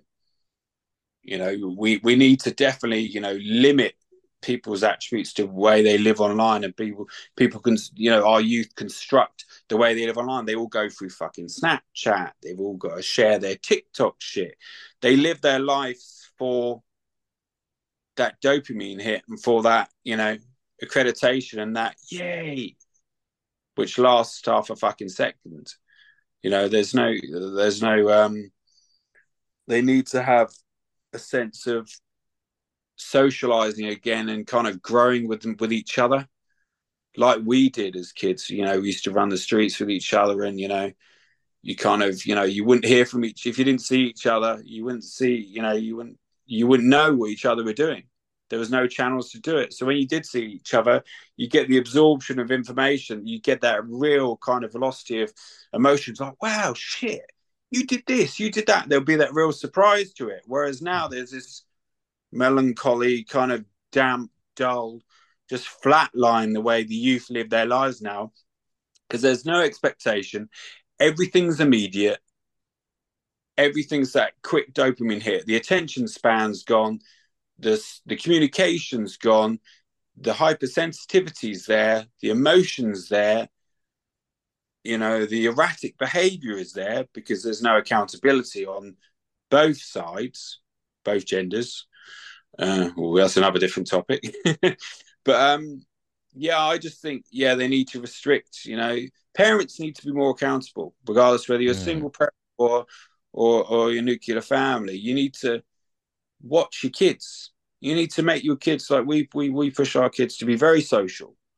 We're always fighting with our eldest about being online, and we we know the necessity of him needing to socialize with people because his communicational skills are dampened because when he doesn't, he can't hold a he can't hold eye contact with us because he runs out of shit to say, or he can't express himself because he's literally got that limited ability mm. to extrapolate what he's feeling because it's very much like put it online. So, you know, everyone looks at the state, but it, it definitely starts at home. It definitely starts at home because if parents don't stand up to it and make their kids accountable individuals at home and more socially you know strong individuals at home then the minute they step out that door they become what they become and people have got too much time on their hands but not really get a lot done because mm. they are sat on their phones or watching that tv or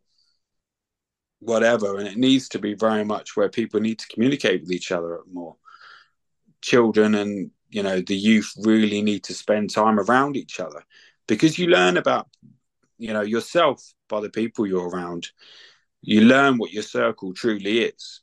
You can definitely get a, you know a feel sight of what you know the groups you hang in whether you really fit within that group and it's not about a fucking flag online or a fucking avatar on your fucking whatsapp it's about a real genuine constructive group of people that you nurture and you develop with. And that's what our, the youth is lacking because it's very much everyone's very secular, everyone's very singular, everybody everybody lives very much individual. Like we're all fucking bird caged. All our youth are bird caged. Our parents aren't accountable because they're just as bad. They're sat on their fucking phones. I see it all the time walking around. You know, we see it when we, we don't go to restaurants much anymore because you know just we can do better at home. it's more more more constructive at home. Um, but you go out, you see, you know, we see these families, and they're just, you know, the parents are sat there debating between themselves, and the kids either side of them are sat there on their phones. It's like you're supposed to be a family. Where's where's that gone? Whether it's a mother and a daughter, the daughter's sat there like the world's come to an end on her fucking phone, sulking away, bitching about her mum, probably, uh, you know, her friends on WhatsApp, and mum's like staring at the fucking lights because she's got no concept of how to communicate with her daughter. So it's very much, I believe, it starts at home, and that's very much the narrative we kind of really try and push in my home, where you know we have we have meals together. I work away a lot, but when I'm home, we all have our meal together, our evening meal together. And one of the first conversations we have between our boys is we ask them how their day's been. They both go, good. No, you have to expand on that. And we will sit there until they fucking do. You know? So it's it's you know, it's it's a drawn out process and it's frustrating and it's time consuming. But we know in the long run, you know, our time we may lose it at the fucking table trying to draw blood from a fucking stone, trying to get our kids to communicate with us. But in the long run, we know, I know from my upbringing that that's very much going to be prevalent in the way they become as young men because it suited me well. You know, my my my growing up, my uh, upbringing wasn't the greatest. It wasn't the most structured, the most secure. It was there was a lot of things not right with it, but we always had a shouting match. Everyone knew where they stood. You could rant and rave, say what you fucking liked. You know, you couldn't swear or curse at my mum, but you could fucking tell her exactly what you fucking thought. You may be sat outside on the porch for a few fucking hours afterwards, but you she would never make you feel like you were afraid to fucking confront her. You would mm. suffer the consequences if she didn't agree with it, but she would never make you feel like you couldn't confront her. And that has evolved as we became adults. And this is why me and my mum have a very healthy relationship because I don't give a shit. And that's part, probably where my uh, my bluntness and my velocity to the way I debate and argument people. I don't give a shit. I don't care enough about you, or I don't care enough about what you think of me, not to tell you exactly what's on my mind. And that's the way I live my life. I, I've gained people, I've lost people, no fucks given and that's why I think life needs to be, and our youth need to learn that. Really, they need to learn. They need to be expressive and not be outwardly erratically emotional, which is what they are. This is why we have so many problems in our youth.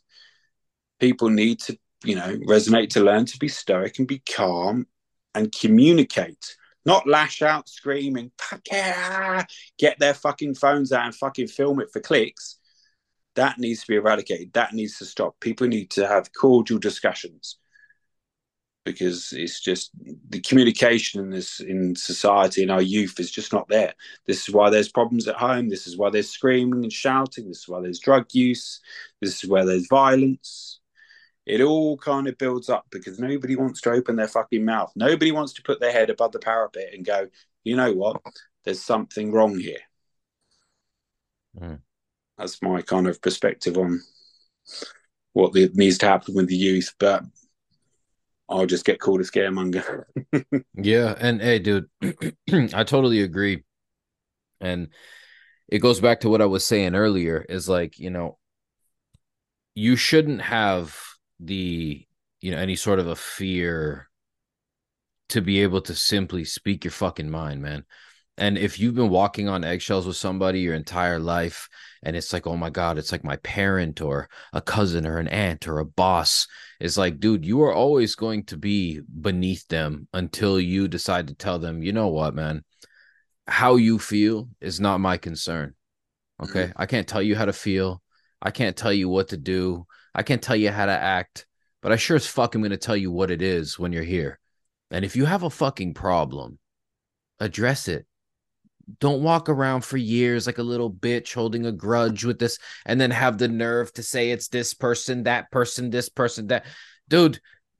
That shit is corny as fuck. And I tell my kids all the time, man, if you have something to say to me, you're not in trouble.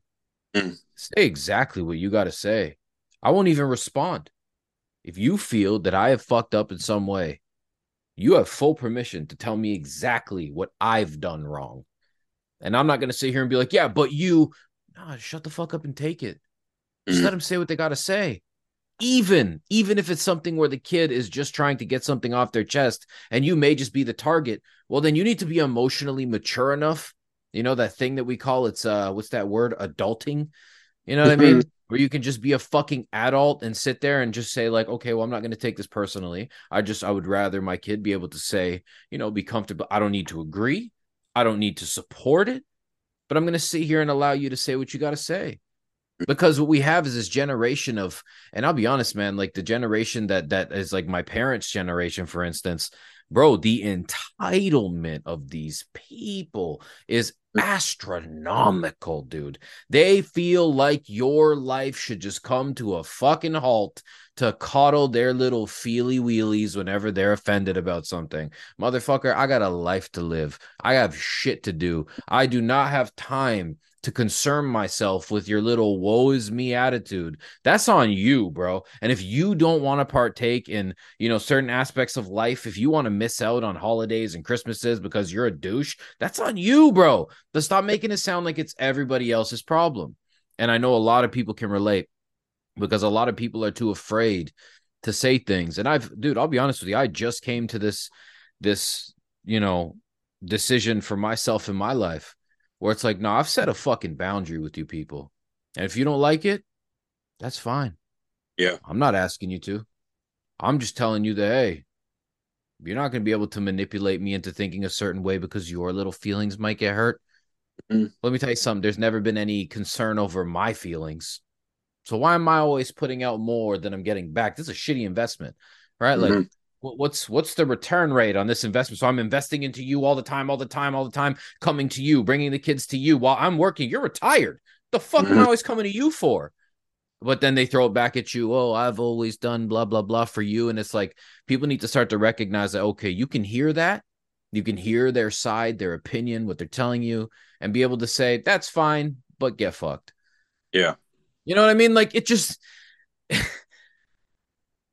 if we're constantly online communicating and that's the only time mm. well then it's like i would much rather have a debate with somebody in person i'd yeah. rather sit here like this even on mm. zoom and have a debate you don't yeah. have time to sit there on your google and formulate an idea and you know come up with well because then that's not you that's not what you believe that's not why you're mad because you didn't know motherfucker mm. you said it stand on it right now and all of a sudden they're like uh, didn't know yeah yeah, and that's the problem is everybody thinks they know until you know what it is, dude, and it's as simple as this.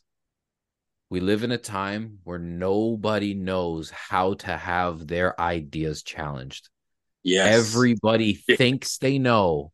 They yeah. think they know everything. They'll curate scenarios in their head of what really happened and then how they perceive it to make them the victim now.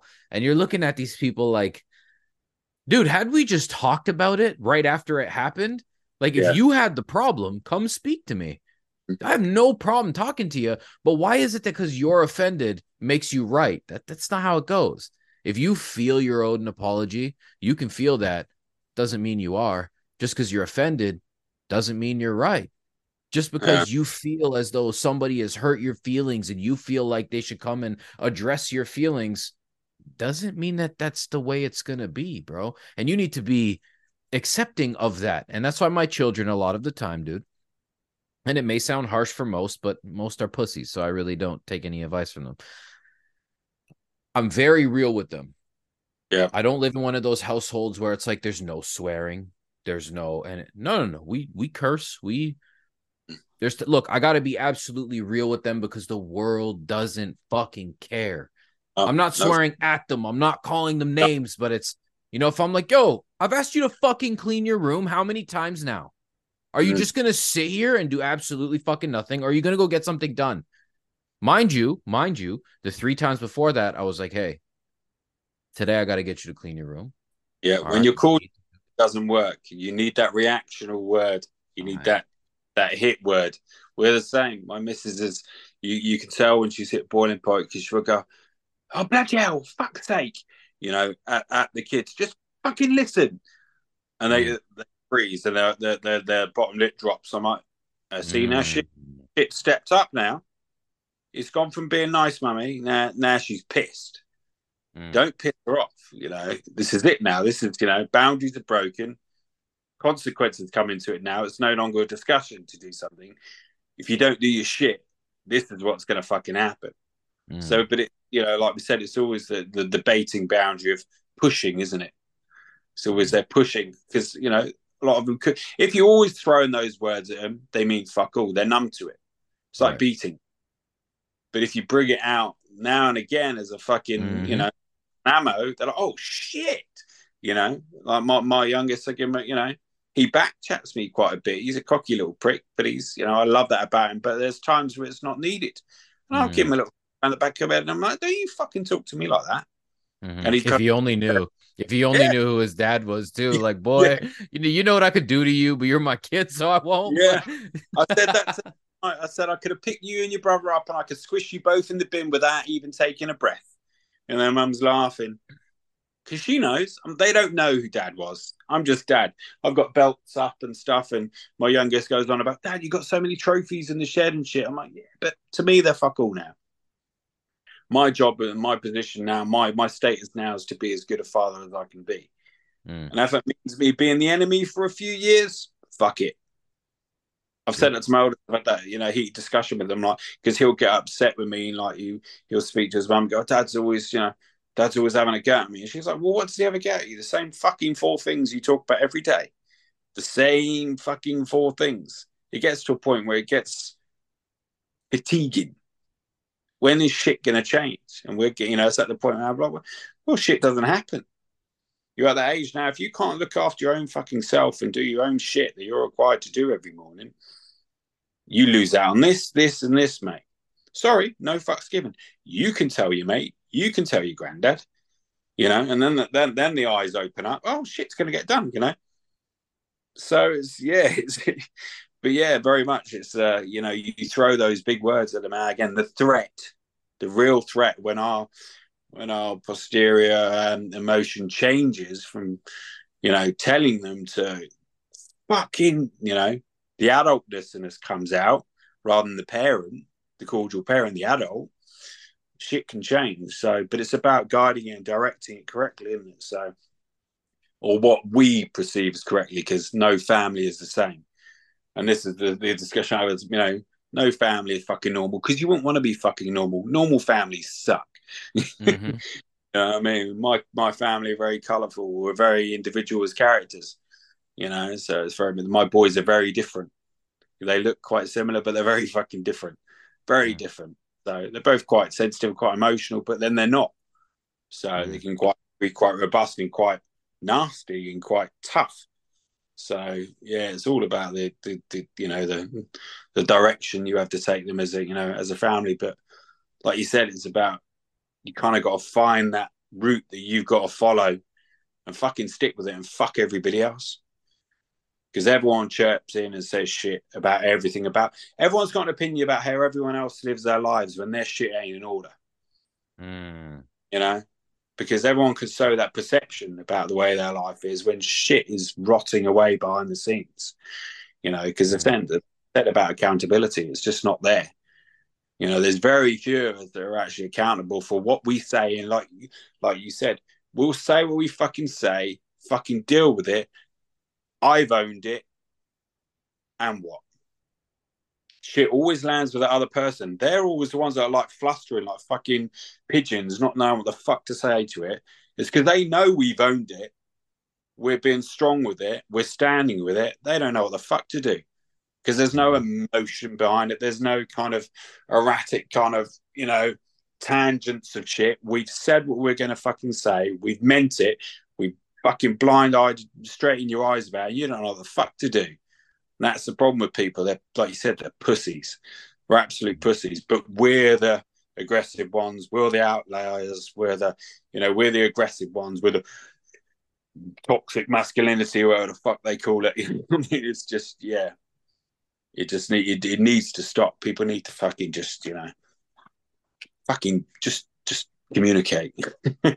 yeah, man. No, I I couldn't agree more, dude. And I just also want to, you know, be able to preface this by saying that simply because we are talking about being the um, you know, more disciplinary uh parents in our households, that has absolute that that's that 1% of how the time with my children goes because uh, you know how people are, right? They all think, oh, you know, he just went on a podcast and it was just two guys right. talking about how they swear at their kids, rather than being like, well, dude, that's that's not even close. You know what else my kids are able to do?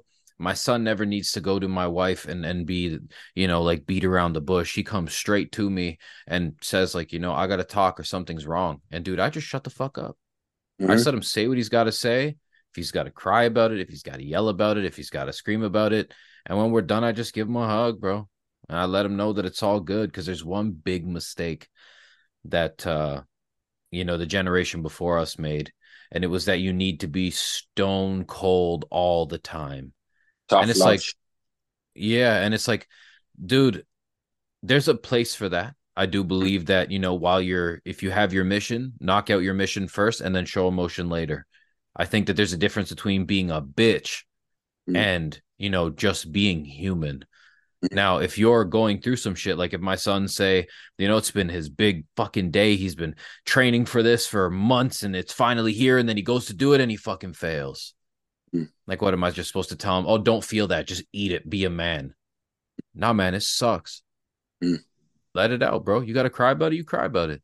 It is what it is. Now, you know, there's things where it's like, oh, never cry in front of your woman. Like, dude, I've been with mine for like 16 years, bro there's times where I just fucking melt down. You know what I mean? It's like I'm fucking tired of everything right now. And if I don't let this out, yeah, it's like if I don't let this out, I'm gonna hurricane this house, and that can't happen. so just let me fucking be. You know what I mean? Just give me a minute, and there's never a question about it, right? Because it's always the I'm always very stoic in my approach. I go out, I do what I got to do. It's stressful, but I leave that shit at the door. I come in, I'm the best father and the best husband that I can be, but I'm also fucking human. And there are times in which, yeah, I, you know what? I just do need to sit there, not say a word, and just let me fucking ramble on about whatever the fuck I'm rambling on about.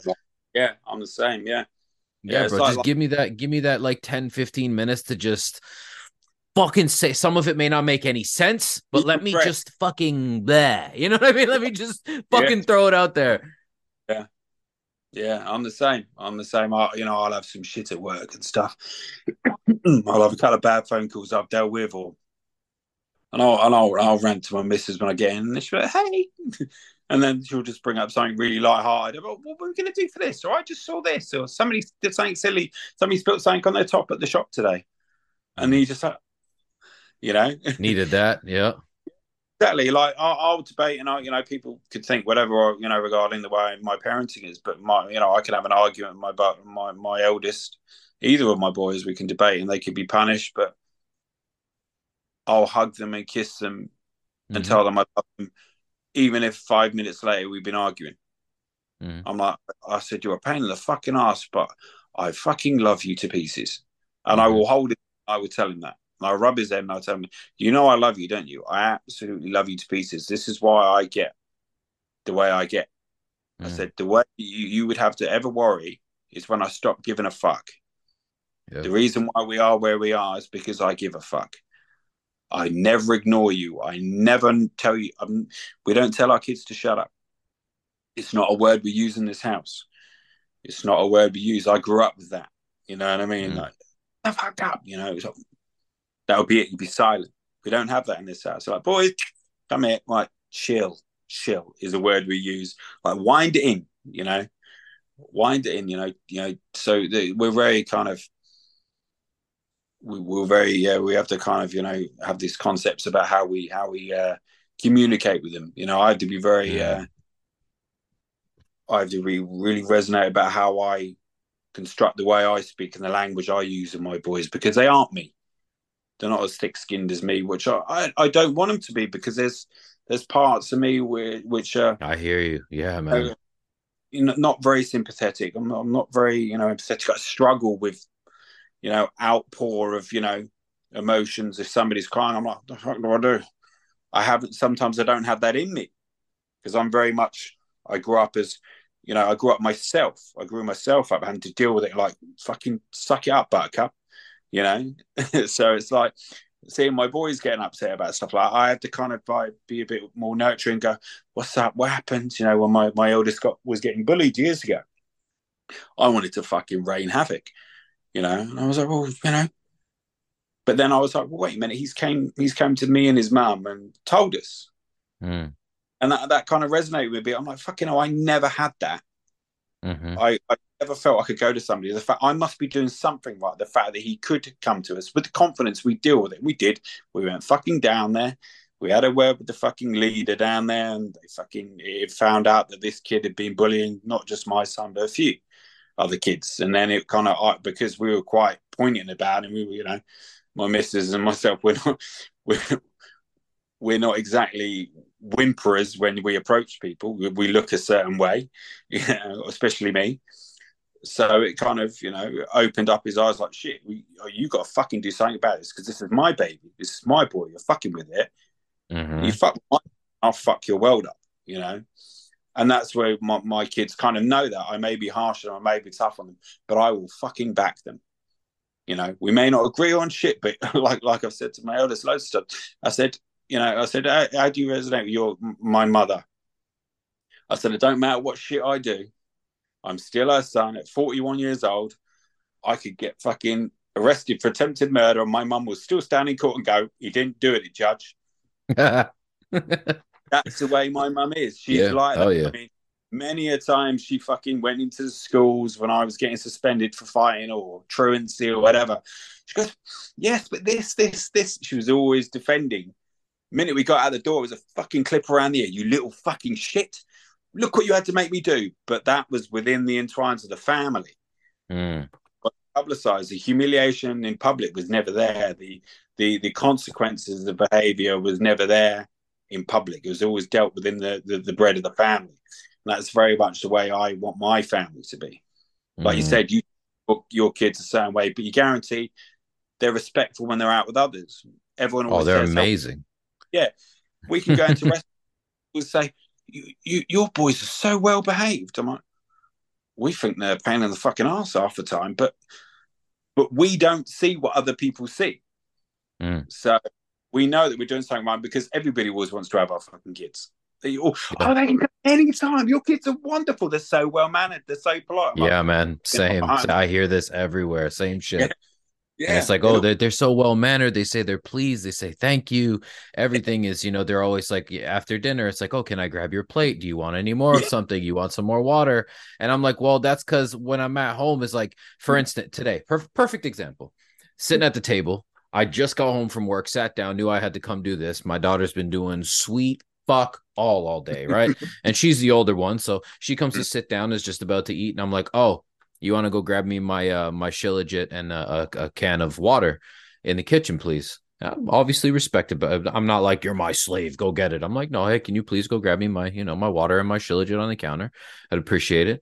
And then uh, my son's like, oh, go grab me one too. And I'm like, you get the fuck up and go get it yourself. What have you done to earn somebody grabbing you something? Are you insane? Like what? You think your mom needs to get up off? It, she's working right now. She's trying to eat and work at the same time. Who the fuck owes you anything, guy? And get up and go get it yourself. And he's like, ah, you're right. You're right. And Yeah. mind you, this is a. But what people don't understand is is there's there's one simple thing that I don't think a lot of people understand about children. Children are all narcissists.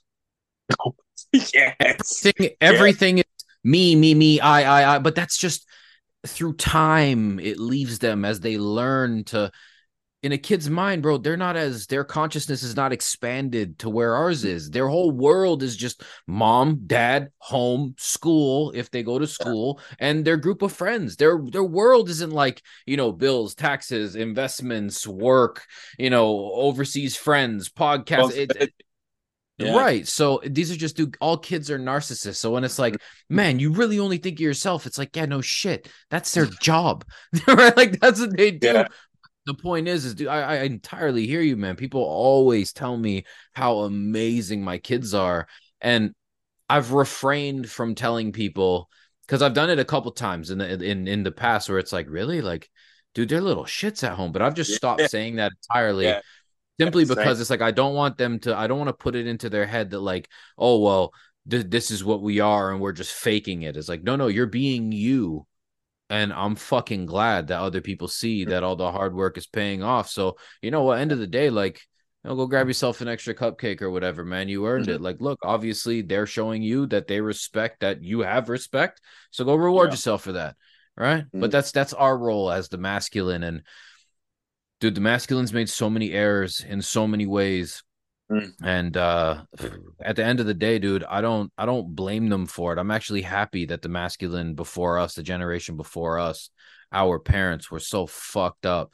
Um like just just in the way that they approached, you know, being men. It was very it was just different and and uh, I think Hard it taught line. us yeah, it, it taught us though how to say eh, i don't really fucking like that too much you yeah. know what i mean? Like i think there's some things to change and then being cognizant of that with our own kids dude i think it's i think it's a big thing because dude i'll tell you and this is actually a funny story i haven't shared anywhere other than uh, at home with my wife. So my son one time he's getting a little bit of an attitude. He must have only been like four years old and he's starting to give his mom some lip like legit talking back to her so I was like, all right, I need to finally teach this little boy that like this shit ain't right. So I walk into the room and I told him, I'm like, stand up. And he gets off of his bed and he stands up in front of me. And I just got down like on my knees. So I was still, you know, towering over this fucking four year old, right? And I just let him a very stern look in my face. I put my nose against his nose and I told him, You ever, you ever speak to mom like that again? Because that's not your mom. That's my wife.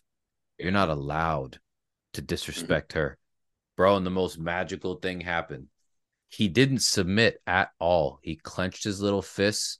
He looked me dead in my eyes, bro, and just the tears start pulling down his face, but he didn't break eye contact. And he was legit like, if I fucking die, I die. Dude, it was the coolest. Like, all I could do was just fucking give him the biggest hug because it was like, I know you felt my message but the mm. fact that you said, nah, I know I'm gonna have to pay for it, but I'll take my licks was like for me, dude. That was like the greatest. Uh, is, you know, you you you just earned my respect as as a as a boy. So, dude, it was a it was an experience that I could never replicate again. And I was very yeah. firm but very serious, and in my heart, dude, it was breaking. I don't want to see this little boy crying from me. He's fucking this that's my kid but there yeah. needs to be a line like no no this is your mom. How you talk to me is one thing. You know if you want to get a little crazy with me you and i can handle that but your mom your mom's home while i'm at work bro. She's doing everything for you. Don't you fucking dare ever speak to her that way. You know what i mean? So but yeah that uh that experience man um that was that was cool yeah. see little man just like all right well guess i'm gonna die today. Dude it was legit. It's legit as fuck I'm going out, Dad. I'm going out. yeah, man, it was cool as hell. So, anyway, brother, to to fucking end this podcast off, is there uh is is there anything else that that you see issues with, or that you just want to say, uh, and you need a platform to? It's you know the the floor is yours, brother. Say whatever you got to. Just everything. Just everyone be a little bit more fucking cordial with each other, and mm.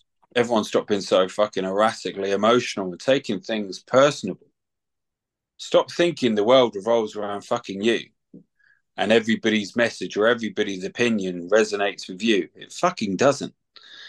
The outreach is there, and people need to be a bit more, you know, like you say, less narcissistic and thinking that shit, their shit don't stick, but they're, you know, they're always right. People need to fucking be a bit more open minded and constructive with people's opinions and be a bit more respectful with people's opinions even if you don't agree with them be respectful enough to listen to it and then challenge it mm. the, the cordial conversation isn't fucking there and it needs to come back it really fucking does because it fucking pisses me off because we're seen as the outliers and we're seen as you know sticking our heads above the parapet to kind of get you know people to you know resonate and communicate.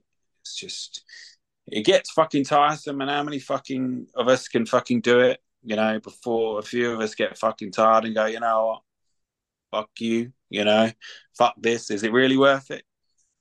But as we know, we've got generations coming up behind us. That that's kind of why we stick doing what we're doing because it's a necessary entity, and I feel that our message is is definitely necessary, especially for the families we're bringing up behind us, because it will lead to a compound of what comes up in the in the future ahead. So people just need to fucking rail their fucking necks in a little bit and just just communicate a bit better rather than getting fucking anguish and angry about shit.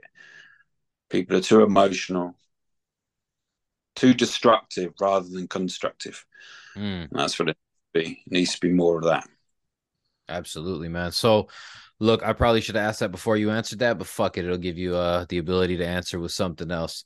Um, so it's uh, you know, as I'm sure you know on the podcast, is a tradition of mine to uh ask a question at the end of this. And that question is if you had three things that you could tell people that would change the world today, what would those three things be?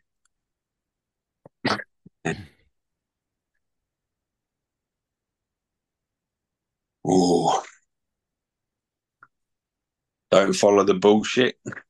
mm.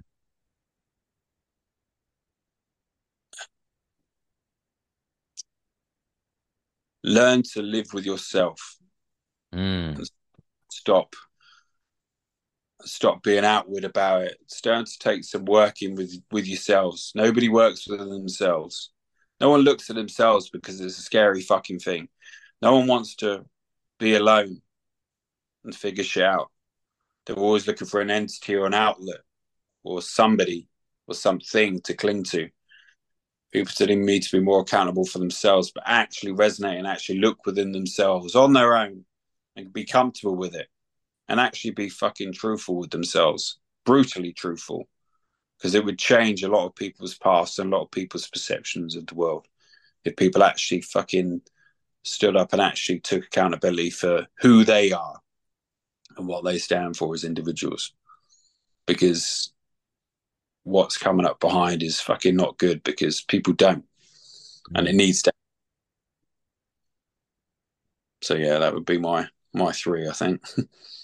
yeah, man. No, that uh dude, it makes perfect sense, man. And that self accountability, uh, I don't think I can harp on it any more than I already have. I will. I'll continue talking about it, but I think that that is the number one thing about society and people in general is to fucking hold yourself accountable. And that means when it sucks, when it's hard, when you know you're fucking wrong, those are the times when you need to hold yourself the most accountable. But with all that being said, brother, I appreciate you coming on. And uh, dude, we're definitely gonna have to have you on again in the future, man. These conversations are great, and uh, I think one of these days we have to come on and just strictly talk about the masculine, and uh, you know Go, how bro. we can. Yeah, brother. So we'll definitely have you back on, and I appreciate you coming, man. Always my pleasure, bro. Great to speak to you again, Eric, man.